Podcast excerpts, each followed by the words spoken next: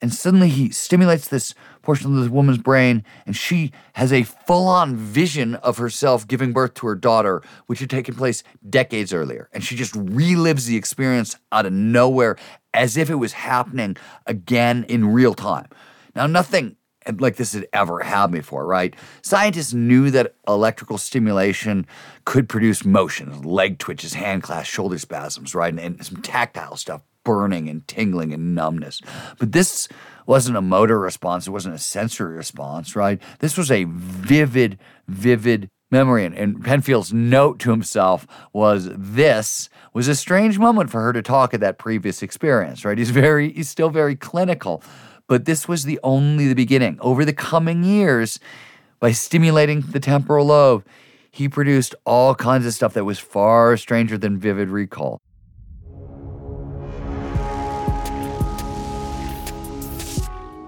Hey there.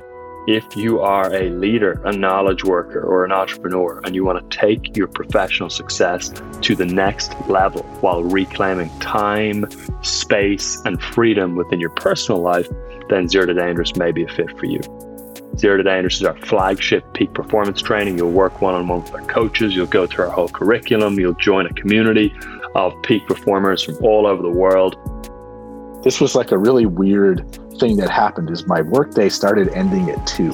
So then somewhere in Zero to Dangerous, there was this idea that I needed now an entirely new category of things to do just because I enjoy them which is a you know entrepreneur for 23 years.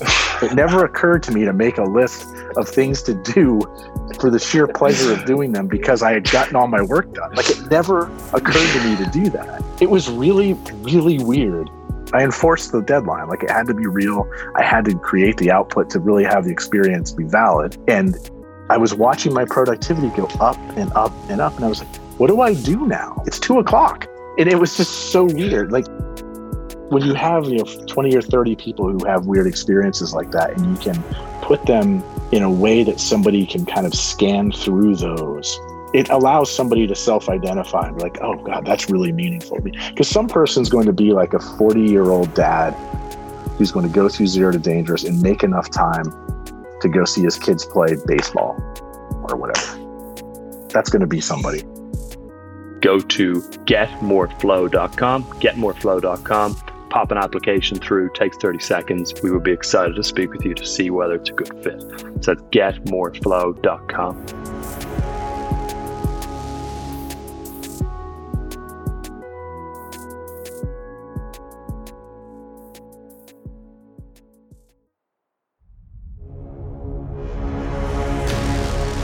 does it take to do the impossible?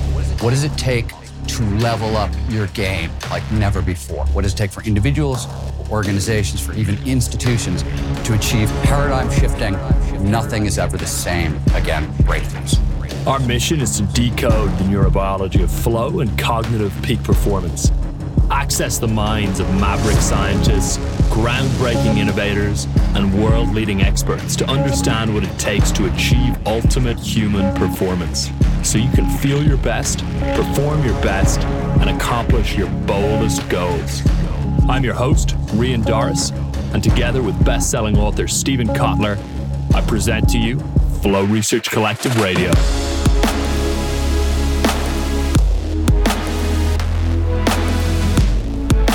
Hey there, Rian Doris here with Flow Research Collective Radio, and welcome to today's episode, which is from Steven Kotler's book, Mapping Cloud Nine. Now, Mapping Cloud Nine, of all of Steven's books, has, for me personally, the coolest subtitle. And the subtitle really is going to describe the essence of what this episode is focused on.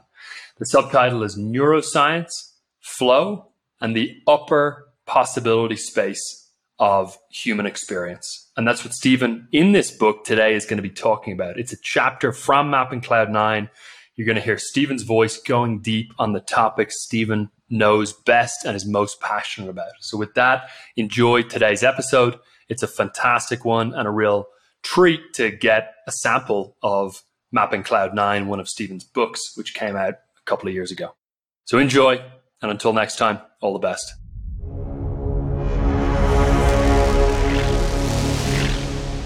Welcome to session three Mysticism Decoded. Now, what we're going to do in our third session is we're going to walk the clock all the way back, right? This is the mystical adventure. And now we want to jump all the way back to William James and pick the story up again with William James and walk it forward, right? As I said, back then there was no separate category for flow. Everything was still mystical experience. And James really did feel that these experiences were fundamental to science. We had to understand them if we were going to understand human consciousness. In fact, one of his most famous quotes is this No part of the unclassified residuum of human experience has usually been treated with a more contemptuous scientific disregard than the massive phenomenon generally called mystical. Physiology will have nothing to do with them. Orthodox psychology turns its back on them. Medicine sweeps them out, or at most, when in an anecdotal vein, records a few of them as effects of imagination, a phrase of mere dismissal, whose meaning, in this connection, if it is impossible to make precise. All the while, however, the phenomena are there, lying broadcast over the surface of history. And remember, he is talking about everything flow states, trance states, meditative states, every kind of ecstatic state. So, an alcohol fueled mystical experience, psychedelic fueled mystical experience, right?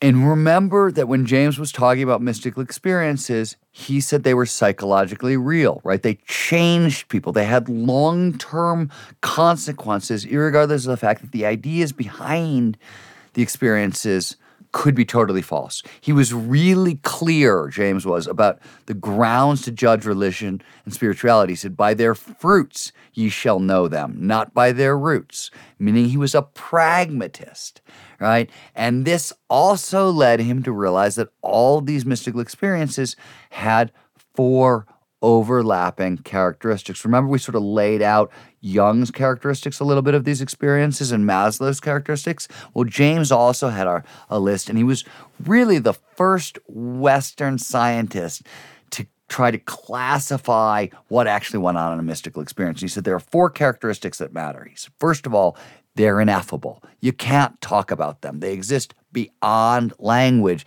And if you try to wrap them up in language, you're just going to make yourself look silly. He said they were noetic, meaning they're illuminating, they're revelating, they're insight and truth, and they feel realer than real. He also said that these states are states. They're transient, they're brief, they're states of consciousness, not stages of development, right? And he also said they were passive, but he didn't exactly mean passive. He meant that they when they happen to us, we feel like we are being steered by powers that are greater than ourselves, that effortless effort that shows up in flow. You're still working really hard, you're really in pain, but it feels like it's moving through you, right? And James, as I said, was a strict Darwinist, right? So even though he these ideas won't really come back for another 90 years, he really felt that religion, that mystical experiences, that spiritual experiences, all of them had to either serve an evolutionary function or possibly a sexual selection function, right? So either they helped us survive or they helped us get laid. That's what he thought our spirituality might be useful for, right? And whatever the case, he was absolutely certain there was biology underneath these phenomenon and that figuring out that biology didn't diminish the quality of the experience, it actually heightened it. So, as I said, Freud comes along, these ideas disappear for almost 100 years, but they show up accidentally in the 1930s. And this is where things get really interesting. So, in the 1930s, at the Royal Victoria Hospital in Montreal, Canada, there's a scientist named Wilder Penfield. Now, Penfield is going to go on to be one of the most celebrated neurosurgeons of the 20th century, right? That was years away back then. Back then, he was just inventing what is known as the Montreal procedure, which is what made him famous. The Montreal procedure was a radical treatment in epilepsy. And it is when science truly crossed the spiritual divide. So, what Wilder Penfield was doing was he had sawed open the skulls of epileptics, people who couldn't be treated any other way, and their tremors, shakes were destroying their lives. Their seizures were just destroying their lives. And what he was doing was while the patient was awake, there are no nerves in the brain and the skull, so you can do this. He was using a glass handled platinum electrode and he was working his way through the brain. He was applying a tiny little electrical current to the brain. He was asking the patients to describe what they felt, and then he was recording their answer in a notebook, right? And he would number that spot in the brain and then move a few millimeters deeper and do it again right? One postage stamp at a time, he became the first person to map the brain. And the cartography was sort of besides the point. What he was trying to do was trigger what is known as an aura. So before an epileptic has a seizure, they experience an aura. Now, this can sometimes be a smell. The smell of burnt toast is actually fairly common. Sometimes they'll see colors hear sounds, that sort of thing. And so he was trying to trigger an aura. You know, they'll get zigzag lines of bright lights, right? And once you've located the aura, it's an indicator. It identifies the disease portion of the brain.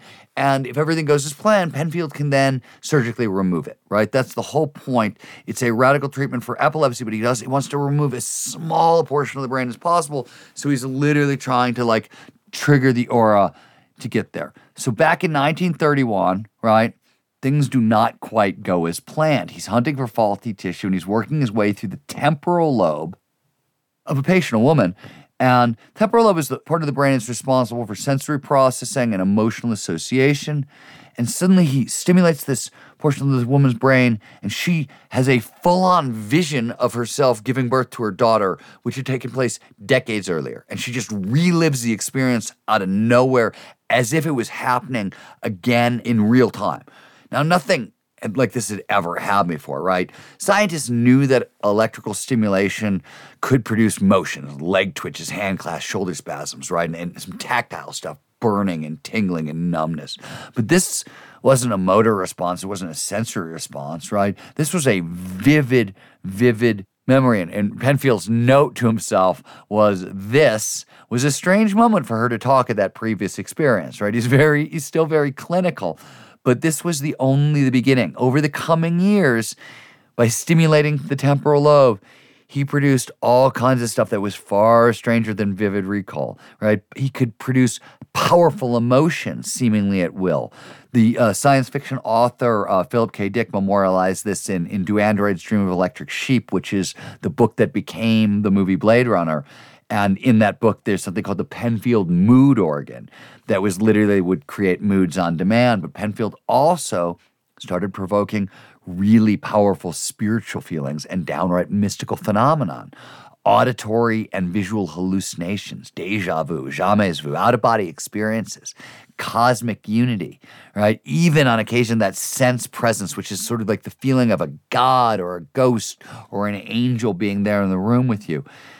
And the interesting thing is, a lot of these experiences would overlap, right? Dreams, memories, and hallucinations and out of body, they would all rise together, kind of like one bleeding to the other. So it was really hard to separate them into discrete experiences. Now, you have to understand what an incredibly groundbreaking discovery this was, right? Until Penfield comes along these experiences are like mystics, misfits, and madmen are the only people who get to have these experiences, right? We call them paranormal, meaning they're outside the bounds of natural phenomenon.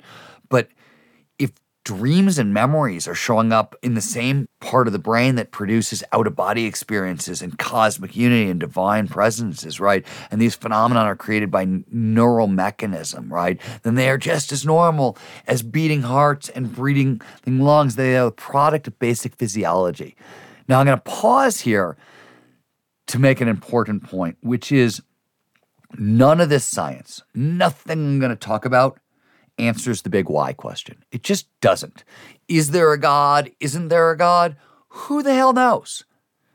Still no answer to this question in the science. All the science says is if there's something else going on in the universe, it is biologically mediated. We experience spirit through biological mechanisms, which, if you're at all rational and at all interested in a spiritual path, I think should make you feel better about your spiritual path, not less good. A lot of people hear the science stuff and think, oh my God, they're disproving spirituality or mysticism. No, we're not. This is no comment on the validity or the non validity of the experience. All I'm saying is, hey, there's biology here. That's what I'm talking about. There's biology underneath it. So that takes place back in the 1930s and 40s. In the 1950s, 60s, 70s, 80s, not a whole lot is taking place actually like inside of science proper, right? If you go to places like Esalen, things that are a little more on the cutting edge, you're seeing gestalt therapy and primal scream therapy and all these kinds of people trying to like invent ways to take Maslow's ideas about self-actualization and and make them real, right? But nothing is going on really in, in the science of mystical experience until the 1990s. Now I wanna we have to talk a little bit about where science was in the 90s because you have to understand what a huge breakthrough some of this stuff is. So, like in the 1990s, just to give you a simple example, emotions are not real. Emotions are still not a real topic for science, right? In the 80s, scientists like Richie Davidson, who's at the University of Wisconsin, is fundamental to kind of meditation research. We're going to talk about him later. He is pioneering affective neuroscience, this neuroscience of human emotion. But this is not a real topic for serious science. Or for that matter, you know, I graduated high school in 1985, and, you know, I spend a lot of time these days talking to businessmen about creativity and flow and passion and things like that. If I would have walked into a boardroom in 1985 and started talking about passion or flow or creativity, I would have been laughed out. These were not serious subjects anywhere, definitely not in science, and definitely, you know, not in business. And what changes is, know, around 1996, 97, 98, Washington State University neuroscientist named Jaak Panksepp is doing his work and he publishes a very famous book called Affective Neuroscience. Affective, A F F E C T I V E, meaning the neuroscience of emotion, right?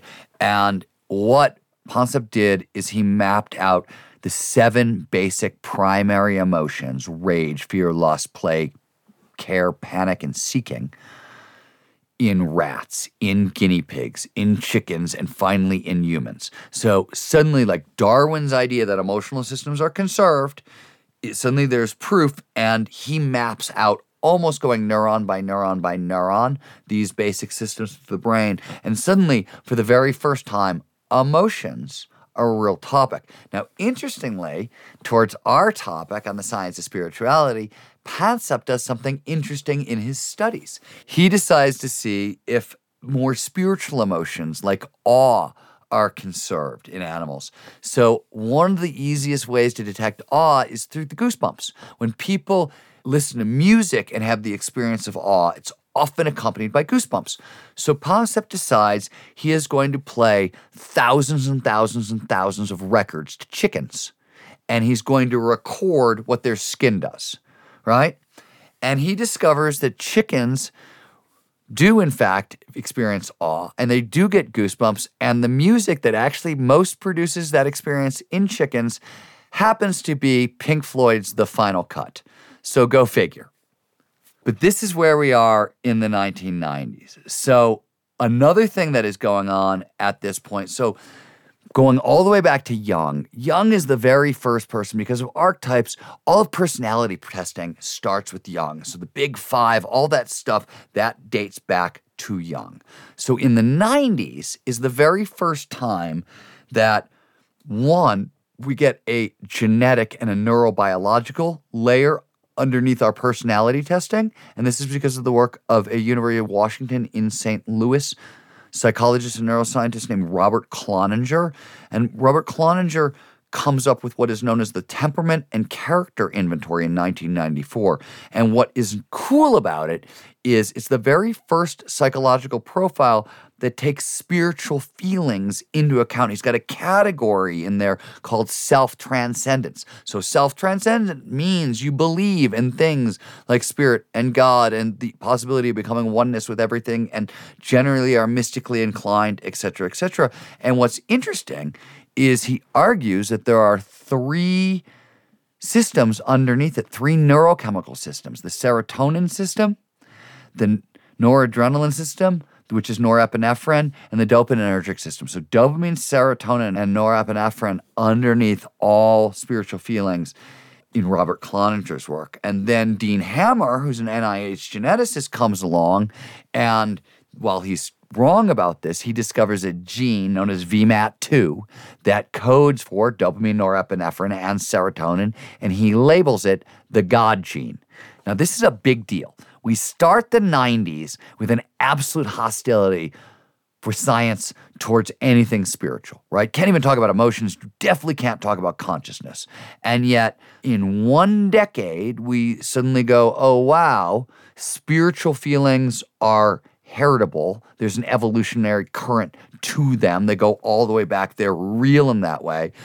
Robert Cloninger says not only are they real, they're fundamental and they're, they're heritable and they're parts of our personality. You can measure them. And Dean Hammer comes along and finds a gene that codes for them. Now, we now know that there are a ton of other genes that code for norepinephrine, serotonin, and dopamine. And while VMAT2 is a little important, it's definitely not the God gene.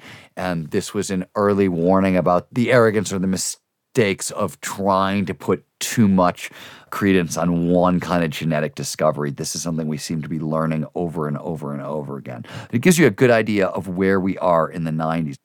The 90s are also a time where we pick up James's idea that religions, that spirituality must serve an evolutionary purpose, right? And so out of this, we get books like Richard Dawkins' The God Delusion and things along those lines. And there's a couple of really big ideas here that get advanced from James, which is one of the explanations for religion and spirituality is we are meaning making machines. And what I said that earlier, and what that really means is what neurons do at a really basic level is pattern recognition. They link like with like, right? You do that over time, you get cause and effect. You do that over time, you get meaning making, right? And the byproduct of having a brain that is a meaning making machine faced with a world that doesn't make sense, faced with volcanoes and earthquakes and things happening, right? One of the things the brain always does is it looks for a cause. Where did that come from? If there's no cause, well, maybe it'll make one up, right? We see this all the time.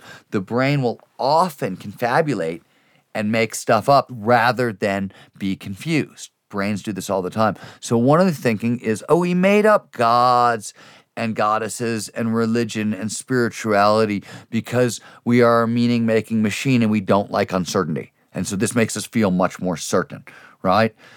This is also at a time where we are starting. One of the big arguments for religion had always been that evolution can't explain incredibly complicated things like the human eye.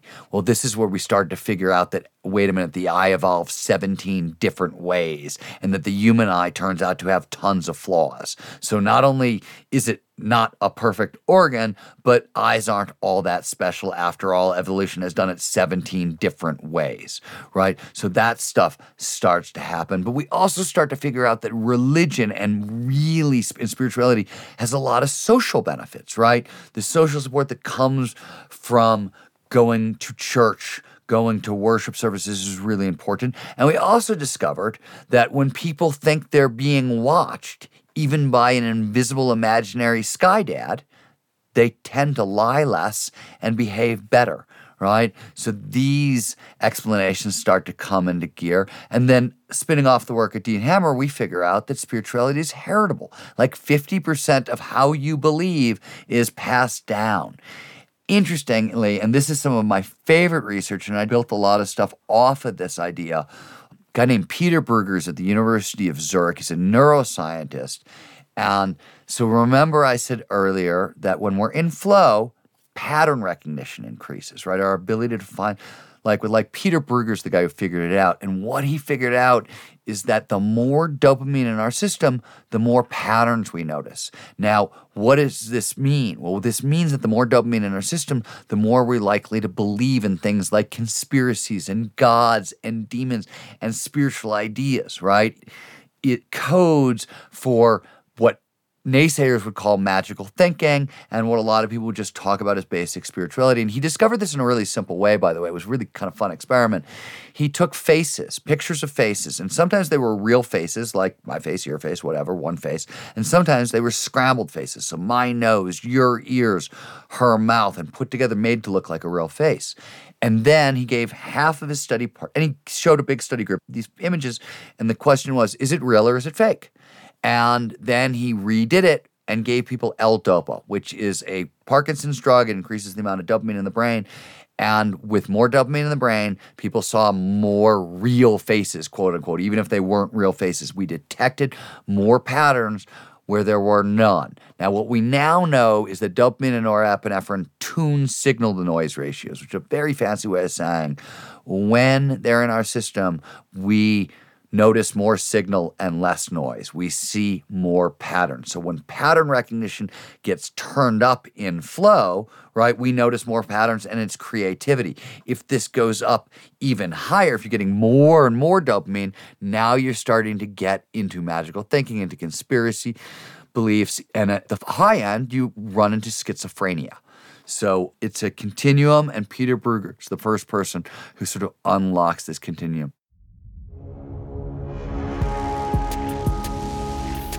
Hey there, just going to interrupt. If you are a leader, a knowledge worker, or an entrepreneur, and you want to take your professional success to the next level while reclaiming time, space, and freedom within your personal life, then Zero to Dangerous may be a fit for you. Zero to Dangerous is our flagship peak performance training. You'll work one on one with our coaches, you'll go through our whole curriculum, you'll join a community of peak performers from all over the world. This was like a really weird thing that happened is my workday started ending at two. So then somewhere in Zero to Dangerous, there was this idea that I needed now an entirely new category of things to do just because I enjoy them. Which is a you know entrepreneur for 23 years, it never occurred to me to make a list of things to do for the sheer pleasure of doing them because I had gotten all my work done. Like it never occurred to me to do that. It was really, really weird I enforced the deadline. Like it had to be real. I had to create the output to really have the experience be valid. And I was watching my productivity go up and up and up. And I was like, what do I do now? It's two o'clock. And it was just so weird. Like when you have, you know, 20 or 30 people who have weird experiences like that, and you can put them in a way that somebody can kind of scan through those it allows somebody to self-identify and be like, oh God, that's really meaningful to me. Because some person's going to be like a 40-year-old dad who's going to go through zero to dangerous and make enough time to go see his kids play baseball or whatever. That's going to be somebody. Go to getmoreflow.com, getmoreflow.com, pop an application through, takes 30 seconds. We would be excited to speak with you to see whether it's a good fit. So that's getmoreflow.com.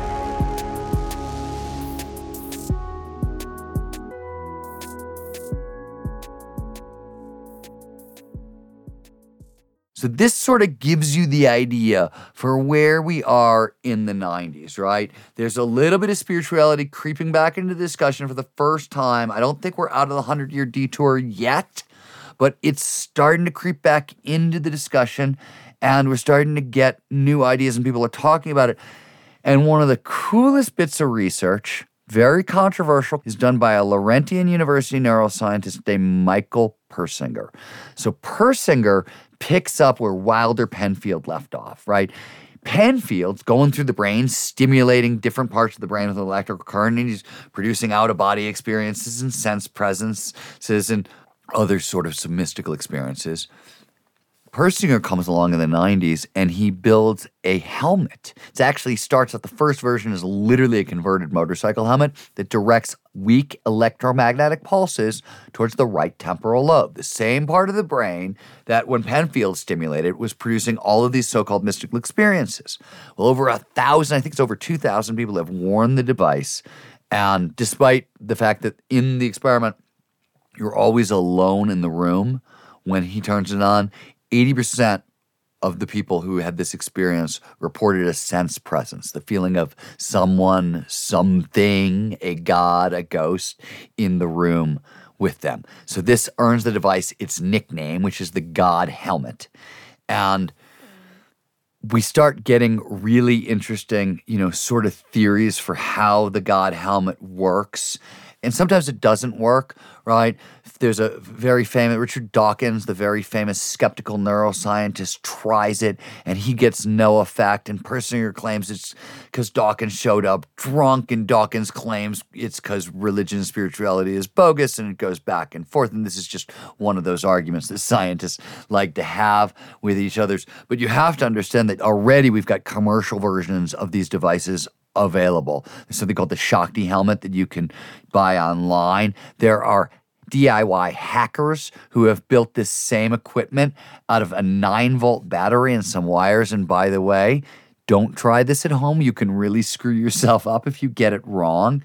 Persinger talked about developing a version for a video game, developing a version for virtual reality, right? And you got to think about this, right? Like historically, direct access to God, right? I'm seeing a vision, I'm hearing voices, I feel God in the room. These are the most potent experiences known to man. This religions are built on the backs of these experiences. Millions and millions of people have died as a result of these experiences. And suddenly you can have an experience of God through a helmet that you can just flip a switch, right? What like used to be the domain of mystics and misfits and madmen has sort of become like an amusement park ride for the 21st century.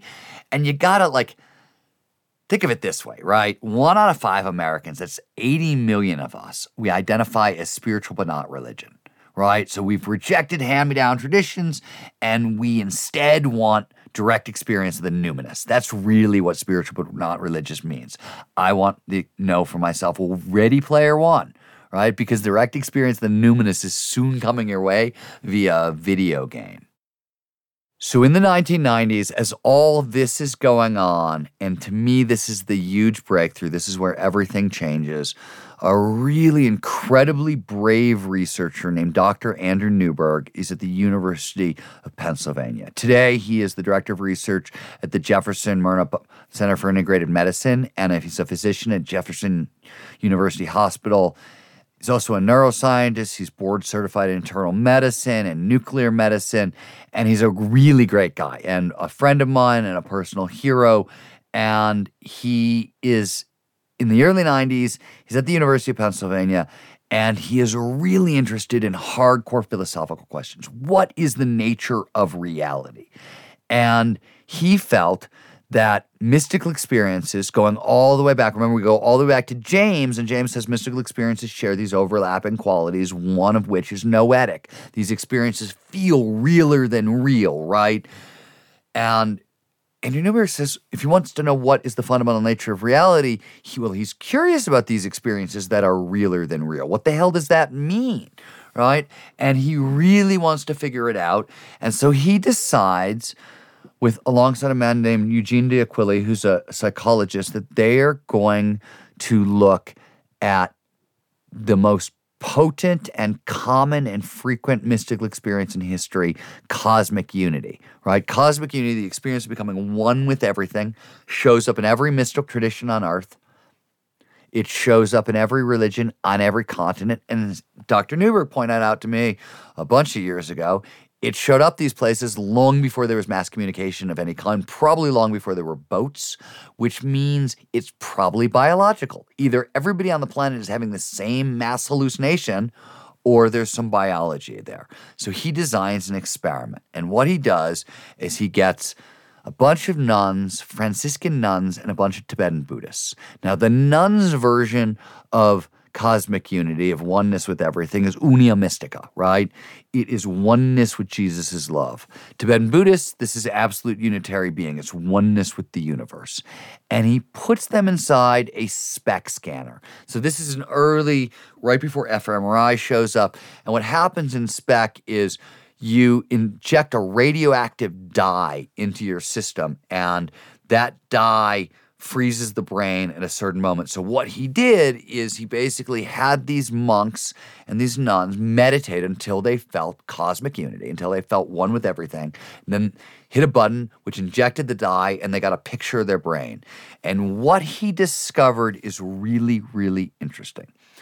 So the right temporal lobe, same part of the brain that Penfield was playing with and Persinger was playing with, and getting all kinds of strange experiences, what he found is essentially transient hypofrontality there. So that portion of the brain shuts down this spot in the right temporal lobe, very close to the temporal parietal junction. Now, this is a very specific part of the brain. Newberg calls it the orientation area because it helps us orient the body in space.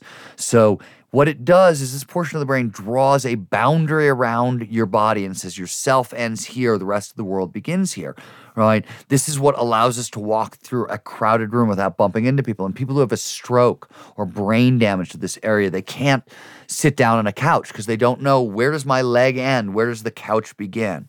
Right? And it's important to know, by the way, that the boundary of self, we think it's a fixed, rigid, like this is where I end and the rest of the world begins, right? Which sort of makes sense, but that's not actually our experience of it. And you know what I'm talking about. Anybody here who's listening who has kids, well, you've held your child and suddenly you can't tell the difference between mommy and kid. Why? It's because the boundary of self extends around the child. This serves an evolutionary function. It helps you protect your children, right? If you sleep with dogs, right? If you have pets and you sleep with dogs, sometimes in the middle of the night you'll wake up and you'll not be able to tell is that my leg or my dog, right? It blurs together, right? Same thing happens, by the way, in sports. Tennis players can extend their sense of touch to feel the ball through their racket. Race car drivers talk about feeling the track through their pedals. These are more than metaphors. It's literally because the boundary of self is a flexible boundary. We move it back and forth based on what our needs are. Blind people feel sidewalks through the tips of their cane, right?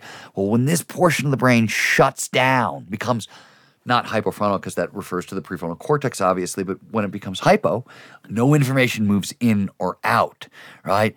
And if you can no longer tell where does self end and the rest of the world begin, your brain concludes, it has to conclude at this particular moment, you are one with everything. Now, before this experiment, if you would have walked in to your shrink's office and said, Doc, I've been on a spiritual path and I, I had this experience. I feel one with everything. You would be sent to a nut house. You would be locked up, right? You were crazy. And because of Andy Newberg and this incredibly brave work, it's standard biology. We now know where it comes from. Now, this is also right where I come back into the story, right? I told you earlier that I had this experience with these action and adventure sport athletes. And then I took my question of how does the impossible happen into other domains. Now, I had not yet, when I started doing that, lit onto flow as my answer because I didn't really know the term. Athletes didn't really know the term. What happened to me and where this all came back and where I sort of come into the story that I'm now telling about Dr. Newberg when I was 30 years old, I got Lyme disease. And I spent the better portion of three years in bed. Now, if you don't know what Lyme is like, it's sort of like the worst flu you've ever had crossed with paranoid schizophrenia. And this is, I'm not just joking, paranoid schizophrenia is the most common misdiagnosis for Lyme. And I was messed up. The disease had gotten into my body, it had gotten into my brain. Physically, I was so sick, I literally couldn't walk across a room. Cognitively, it was a lot worse. My short term memory was gone. My long term memory was gone. I was hallucinating. I was dyslexic. I would forget things. I'd come to a stoplight and it would be red and it would turn green. And I couldn't remember what the hell a green light meant. what do I do? And I'm standing there in rush hour traffic, et cetera, et cetera. I lost my ability to read because I couldn't remember what was the beginning of the sentence by the time I got to the end of a sentence. And after about three years of this, I just decided I was going to end my life because it was the only thing that made any sense. I was only going to be no. I, doctors had already pulled me off medicine. My stomach lining started bleeding out in a reaction to the antibiotics that I was on. I had bankrupted myself already trying to find a cure, and all I was going to be was a burden to my friends and my family. I was literally lucid and functional ten to twenty minutes a day, and that's where I was. And at this really dark, bleak time, a friend of mine showed up. I was living in Los Angeles at the time, and she demanded that we go surfing. And it was the most ridiculous request I'd ever. I couldn't walk across a room, let alone go surfing. And she kept badgering me, and she wouldn't leave, and wouldn't leave, and wouldn't leave, and wouldn't leave. And finally, after you know hours of this, I was like, "What the hell? Let's just go surfing. I can always kill myself tomorrow. Jesus, anything to shut her up." And they literally had to like, they carried me to the car loaded me into a car, and when they got me to the beach, they gave me a board the size of a, a, Cadillac. And the bigger the board, the easier it is to surf. And they literally took me by the elbows and walked me out to the break. Now, Sunset Beach, which is where we were, wimpiest beginner break in the world. And it was a tiny day. Waves were like a foot, two feet, three feet most. No one was out. And it was really warm. And I remember sitting out there, and 30 seconds later, a wave came, just a little two footer. And I don't know what happened. Muscle memory, divine intervention, take your pick, whatever. I spun my board around, I paddled a couple times, and I popped up to my feet. And I popped up into a dimension I didn't even know existed. Remember, I had spent years chasing a mystical experience and never had any of them. I had done tons of psychedelics and nothing really super interesting had happened to me. And suddenly I pop up into this dimension where I feel like I can see out of the back of my head and I'm having an out of body experience and I'm one with everything and I'm one with the ocean and etc. etc. And the craziest part is I feel amazing. I feel great. I feel better than I have in years. I feel so good that I caught four more waves that day. And on the fifth wave, I'm not just like tired. I'm disassembled. I'm gone. They drive me home. They carry me into bed and they have people have to bring me food for the next 14 days because I am so weak I can't get out of my bed and walk 50 feet away to my kitchen to make a meal. But on the 15th day, I had a neighbor who was a surfer and I went and knocked on his door and I caught a ride back to the ocean and I did it again. And over the course of about six to eight months, when the only thing I was doing differently in my life was surfing, I went from zero functionality up to about 80 to 90% functionality. And I wanted to know what the hell was going on, right? Surfing is not a known cure for chronic autoimmune conditions. And on top of that, I wasn't just surfing, I was having these crazy quasi mystical experiences. Now, Lyme is only fatal if it gets into your brain. By this point, I'm a science writer, I'm a hardcore rational materialist, I am done with anything spiritual, and I am absolutely certain that the reason I'm having these experiences is because even though I feel better, the disease is clearly in my brain and I'm dying. And I'm literally on like my last month, my last two months, my last three months. And so I light out on a giant quest to figure out what the hell is going on with me. So to just wrap up the health portion of this, because it doesn't come into our story, but you might be wondering one of the things that happens as you move into flow, which is obviously what I was experiencing in those waves, is there's a global release of nitric oxide. This is what flushes all those stress hormones out of your system. So, an autoimmune condition, which is Lyme, is a nervous system gone haywire, right? And one of the problems is even after the disease has left you, you can't find normal. You don't know where normal is. Where is baseline? So, by resetting your nervous system back to zero, you're getting to baseline and suddenly you can start carving new pathways. The other thing is, all of the neurochemicals that show up in flow are huge immune system boosters. So all of this is so powerful that Herb Benson, who's at Harvard, who did a lot of fundamental work on both the neuroscience of meditation and flow, has said that this mechanism that I'm talking about seems to underpin most so-called cases of spontaneous healing. So all of that is to come. I don't know any of this at the time.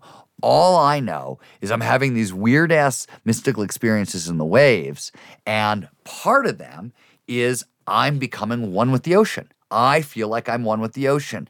And I'm trying to figure out what the hell's going on. And Dr. Newberg publishes his study. And so I call him up and I say, Dr. Newberg, Andy, do you think that the amount of focus a Tibetan Buddhist uses to meditate is the same as a surfer trying to ride a big wave? Could we be looking at the same mechanism? Is the same? And he suspected yes, and this led us into a kind of a long partnership and a lot of research. And the answer is yes, we are looking at the exact same thing. In fact, we now know that whatever it is that you are focusing on at the time, so surfers are becoming one with the waves, skiers become one with the mountain, right? Go up and stare at the night sky and have an awe experience, you become one with the night sky. Whatever you're focusing on, you tend to become one with. So, this is sort of where flow comes into this mystical experience story back then. At the same time, I was meeting Dr. Newberg. I actually started a, second line of research, which was into something else that was happening to me in the waves, which was the out of body experiences in that first wave, I popped up, I floated way above my body and I was looking down. And the interesting thing is, that was not the first time that had happened to me. So I said, I had never had a mystical experience while I was actually hunting them. I had had an out of body experience. When I was 17 years old, I was in high school. I was at a party. It was a Friday night. We got drunk, me and my friends, and I had the brilliant idea of going skydiving the next day. We're all going to go skydiving and I get, you know, 30 people to agree to go skydiving with me because we're all drunk. And when morning comes, there's like four people left who actually still want to go. And suddenly the idea is not looking, you know, as really as good as it looked like the night before now you everybody jumps with square chutes that are very controllable. This was back in the day when you had when you went skydiving, you were on a static line and you jumped with a round. And a static line means literally they tied a rope between your parachute and the plane. So when you jumped out of the plane, that would pull your chute open.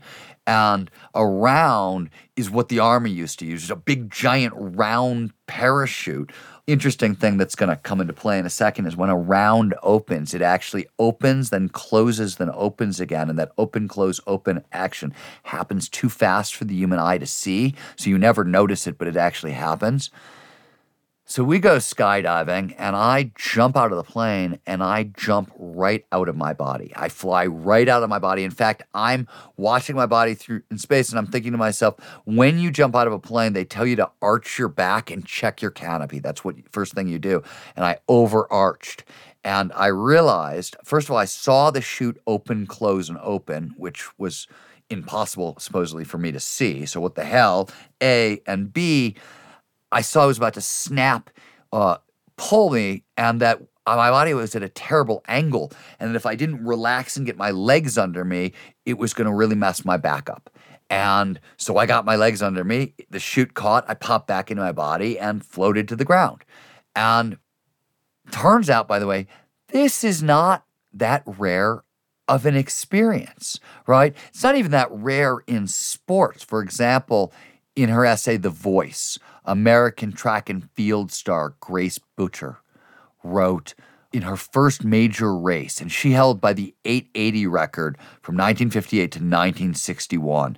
And she says in her first major race, the starter gave us instructions and the gun went off. I ran a few steps into a dimension I didn't know existed. Suddenly, I seemed to be up in the rafters of the arena, looking down at my race far below. I could see the black framework of the high catwalks vaguely around me, the cables, the great spotlights, the blazing brilliance of the tiny track so far beneath me, and myself running in the midst of others in my race that was clearly going on both with me and without me. Now, it turns out, right, that out of body experiences don't always take place within the confines of such extreme environments. In fact, most of the time, they're just woven into our workaday lives, and they really are woven into our workaday lives. A 1990 poll by Gallup found that 30 million Americans have had some sort of near death or out of body experience in their life. 10% of the planet's population has had some kind of adventure here. And right around the time that Andy Newberg was doing his work, another Swiss researcher named Olaf Blanke started studying out of body experiences. And he started thinking of them as sort of like phantom limb syndrome for the body, right? In phantom limb syndrome, amputees will they'll lose an arm or a leg and they'll feel the limb is there even though it's not. Olaf Blanke thought this was sort of like you feeling your whole body someplace where it's not. And so, using the same techniques that Newberg uses, a lot of brain scanning stuff, he backtracked out of body experiences and he backtracked out of body experiences to a portion, no surprise, of the right temporal lobe, right? He pinpointed it more at the temporal parietal junction, what's known as the TPJ, the right superior temporal gyrus, the angular gyrus. All of these are parts of the brain that locate consciousness in the body, and they're all linked to our vestibular system, our balance system. So, for example, if I stimulate your TPJ with a low grade electrical current, you'll get that sliding feeling. So, if you've ever been in your bed and you felt like you maybe you're like floating backwards through the wall behind you or slipping in and out of your body just a tiny little bit, that's a low grade current. If I crank it up a little bit more, you will dislocate from your body. Here's the crazy part. Not only have they figured out where out of body experiences come from in this way, but Olaf Blanke has built virtual reality experiments where they can produce in as little as like two minutes with a research subject, they can produce this out of body experience. And one thing that is really weird, science, unexplained science, is when we are out of our bodies, our physiology starts cooling down. The real body starts cooling down. So, A, the brain seems to know that consciousness is out of the body, and it may be the brain trying to save resources.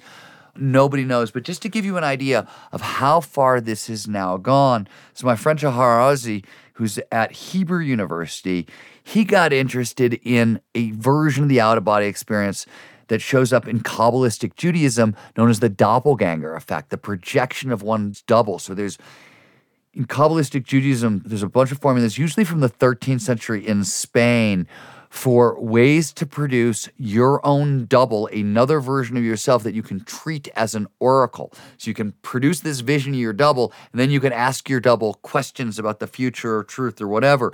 And to produce this, the Kabbalistic ritual is really complicated. It doesn't just involve a lot of breath work and meditation, but there's a lot of body movement, rocking back and forth in particular directions. That what Arzy has done is building off of Olaf Blanke's work and Peter Brugger's work, and he actually trained under these people before he went to Hebrew University is he decodes the doppelganger effect. He figures out the part of the temporal parietal junction, no surprise, right? Right temporal lobe, same spot, the exact part that produces the doppelganger effect. And if you think of the out of body experience as like the feeling of being outside your body, all this adds in is the image, right? We'll talk about where the information and why you can ask the doppelganger questions and get good answers. We're going to talk about that later. But right now, I just want you to understand that we've taken out of body experience as one of these really powerful, ancient, mystical experiences, right? One of the strangest things that we can have on earth. And suddenly, not only do we know where it comes from in the brain, right? We know why certain spiritual practices that are designed to produce this experience produce this experience. We can also produce it in research subjects. This is really cool. What we also figure out is that out of body and near death experiences, right? The other really big mystical experiences are related. And the way we figure this out is really crazy and really weird. In the 1970s, the Navy and the Air Force, they introduced a new generation of high performance fighter planes, right? They can go so fast, they produce so much g forces, right? The pull of gravity, which pulls blood out of the pilot's brains and it's causing them to black out. It's producing what's known as G lock for gravity induced loss of consciousness. And so pilots are crashing these billion dollar planes, and the Air Force and the Navy are panicked. So the Navy and the Air Force, they hire a guy named James Whinnery. He's a specialist in aerospace medicine, and they charge him with solving the problem of G-lock. So over the course of about 60 years from mid 70s all the way into the late 80s, working with this massive centrifuge at Brooks Air Force Base in San Antonio, Texas. Whinnery spins over 500 fighter pilots into G lock, right? And what he's trying to do is figure out at what point does tunnel vision start to occur and how long does it take the pilots to lose consciousness under acceleration and how long they remain unconscious if acceleration continues or if it ceases, etc., etc., etc. And so what he discovers is that it takes about five to six seconds to induce G lock, and that the average blackout lasts 12 to 24 seconds, and that a surprising large number of the pilots report out of body experiences along the way. And then he notices something interesting if the pilots had an out of body experience and he kept spinning them after that, that out of body experience became a near death experience. And it showed up in like 10 to 15% of the pilots, right? These are Navy pilots. We don't have the terms out of body or near death experiences, and definitely not in science at this point. So he writes them up as dreamlets, right? And he starts to realize that there's something interesting going on. For example, classic near death experience. I am moving down a long, dark tunnel going towards the light, right? This is the classic near death experience. Well, it turns out that the last structure in the brain to stay active is the occipital lobe. And as it turns off, Whinnery suspects it produces this tunnel of light experience. So, interestingly, but a decade after Whinnery does this, maybe a little bit longer, I know about this research and I'm living in San Francisco.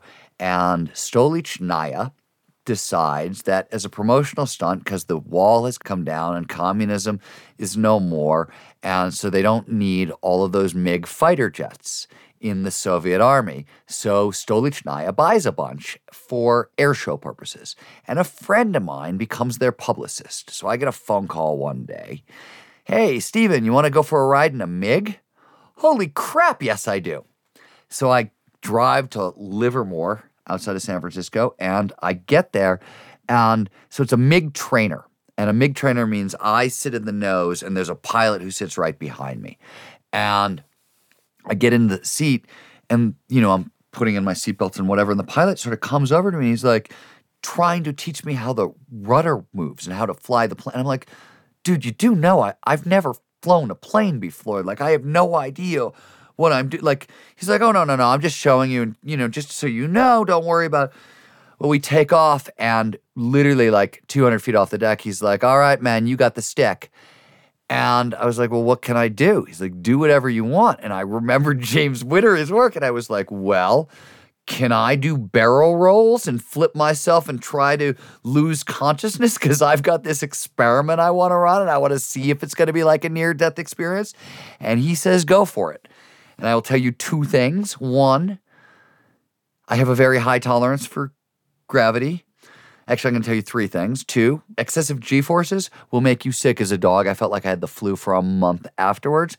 Three, if you do a giant loop in a plane, you can knock yourself out. And in my experience, it was exactly like moving down a long dark tunnel. First, sound funneled away, right? This is the sound, the blood moving away from my ears. So it gets very, very quiet.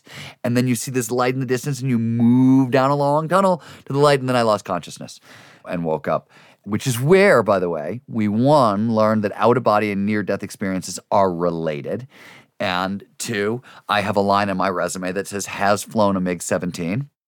And the more interesting part of this is it's not just that near death experiences are biological or neurobiological. Remember, let's go all the way back to William James. William James said, hey, wait a minute, you come out on the other side psychologically different. Well, if you are psychologically different, you should be neurobiologically different too, right? If you're going to change your psychology, you got to change your brain that's underneath your psychology. And so Willoughby Britton, who was then a clinical psychology doctoral student at the University of Arizona, decided she wanted to look at what happens in brains after near death experiences. And Willoughby didn't get interested in near death experiences. She didn't come in through spirituality. She was a trauma expert.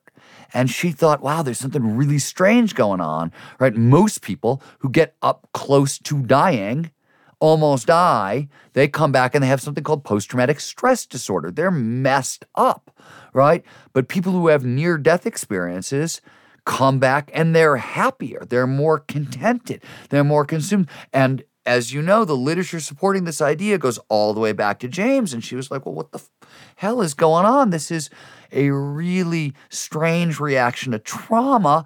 I want to figure it out, right? So she knew about Penfield's research, right? She knew about the right temporal lobe. She knew about Whinnery's research and the dreamlets, and that Whinnery had pointed out, by the way, that those dreamlets seemed to show up at a point that blood flow to the right temporal lobe was compromised. So the blood flow being compromised might have screwed up the ability for the body to locate itself in its proper perspective. One final thing right temporal lobe activity, one of the things that we know is people who have right temporal lobe epilepsy also have these experiences. They have out of body experiences, they have near death experiences. In fact, one of the symptoms of right temporal lobe epilepsy is excessive religiosity.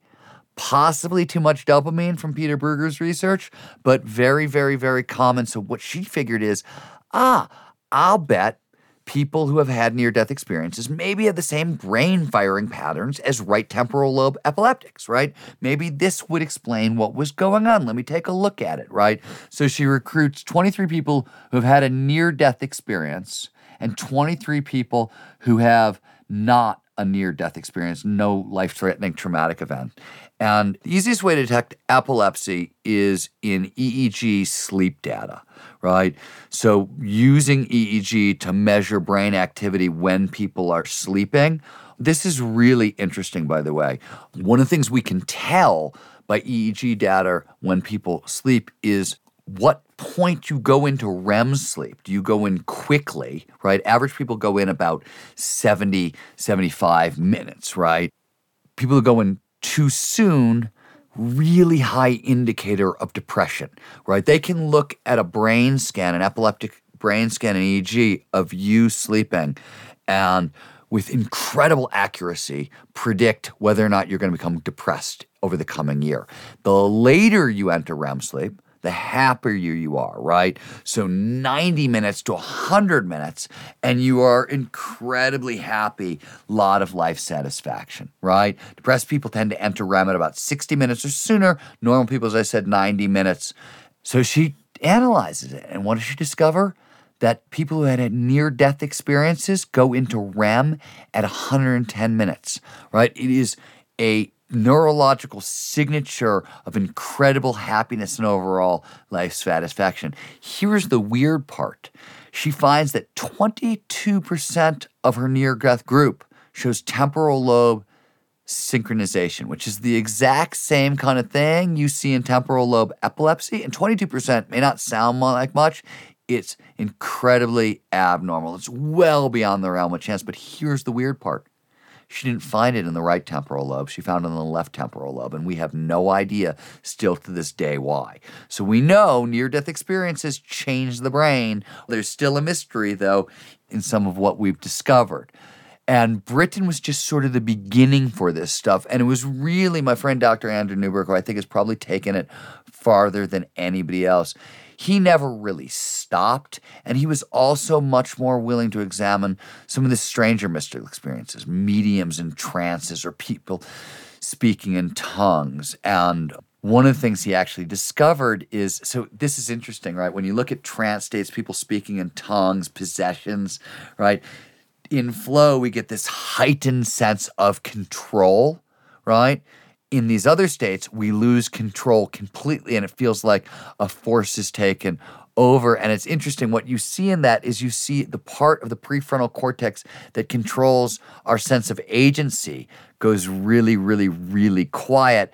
And you get a hyperactivation in the thalamus in these states. That's the brain switching network. It's sort of like the relay station, this keyboard. And what it suggests to Newberg is that when we feel like something else has taken over, some other version of ourself is doing the talking. And I, I don't know if you've ever had possession experiences, speaking in tongues. These are very weird states of consciousness. I've had one experience here whatsoever and I broke my collarbone and I had surgery and a huge plate was put in and I don't like opiates very much so I took edible marijuana and back before this was a legal thing in certain states, it was hard to get the dosage right. So it was not unusual to overdose yourself on edible marijuana. That was fairly common. And I overdosed on edible marijuana. And I remember I was so clear I was sitting in my office. I was in my office in New Mexico and I started stretching my shoulder like I, my shoulder started like rolling backwards like I was moving it in circles but I wasn't really moving it.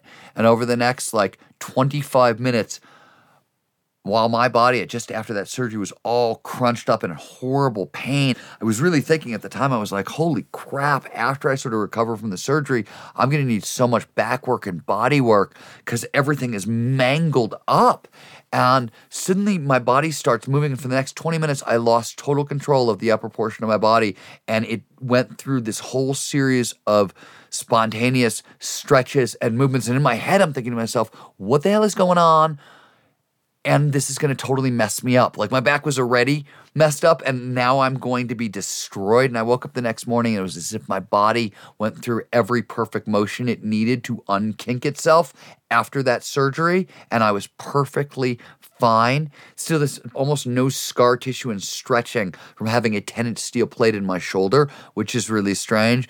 But it gave me a lot more sort of sympathy or empathy or compassion to you know th- that side of the experience where you totally lose yourself and feel like you're taken over i i had thought i always had a hard time with those experiences uh, believing that they were even real to people then i had my own taste and dr newberg did his work and suddenly it started to make sense we have now done the science of high performance Nietzsche to now. We have now done the science of spirituality. Nietzsche to now. What we've learned is that pretty much every spiritual experience you can think of, there's biology underneath it. And we've learned that it's the same biology utilized through high performance. So, the spiritual path and the path of high performance, very, very similar paths neurobiologically, which is why, as I said at the start of this, if you've got a spiritual problem, you might want a high performance solution. If you've got a high performance problem, you might want a spiritual solution.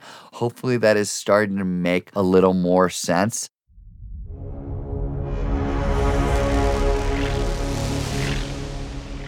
If what you've heard on Flow Research Collective Radio has been helpful, please consider doing us a solid and leaving us a review on Apple, Podcasts, Spotify, or wherever you are listening to this.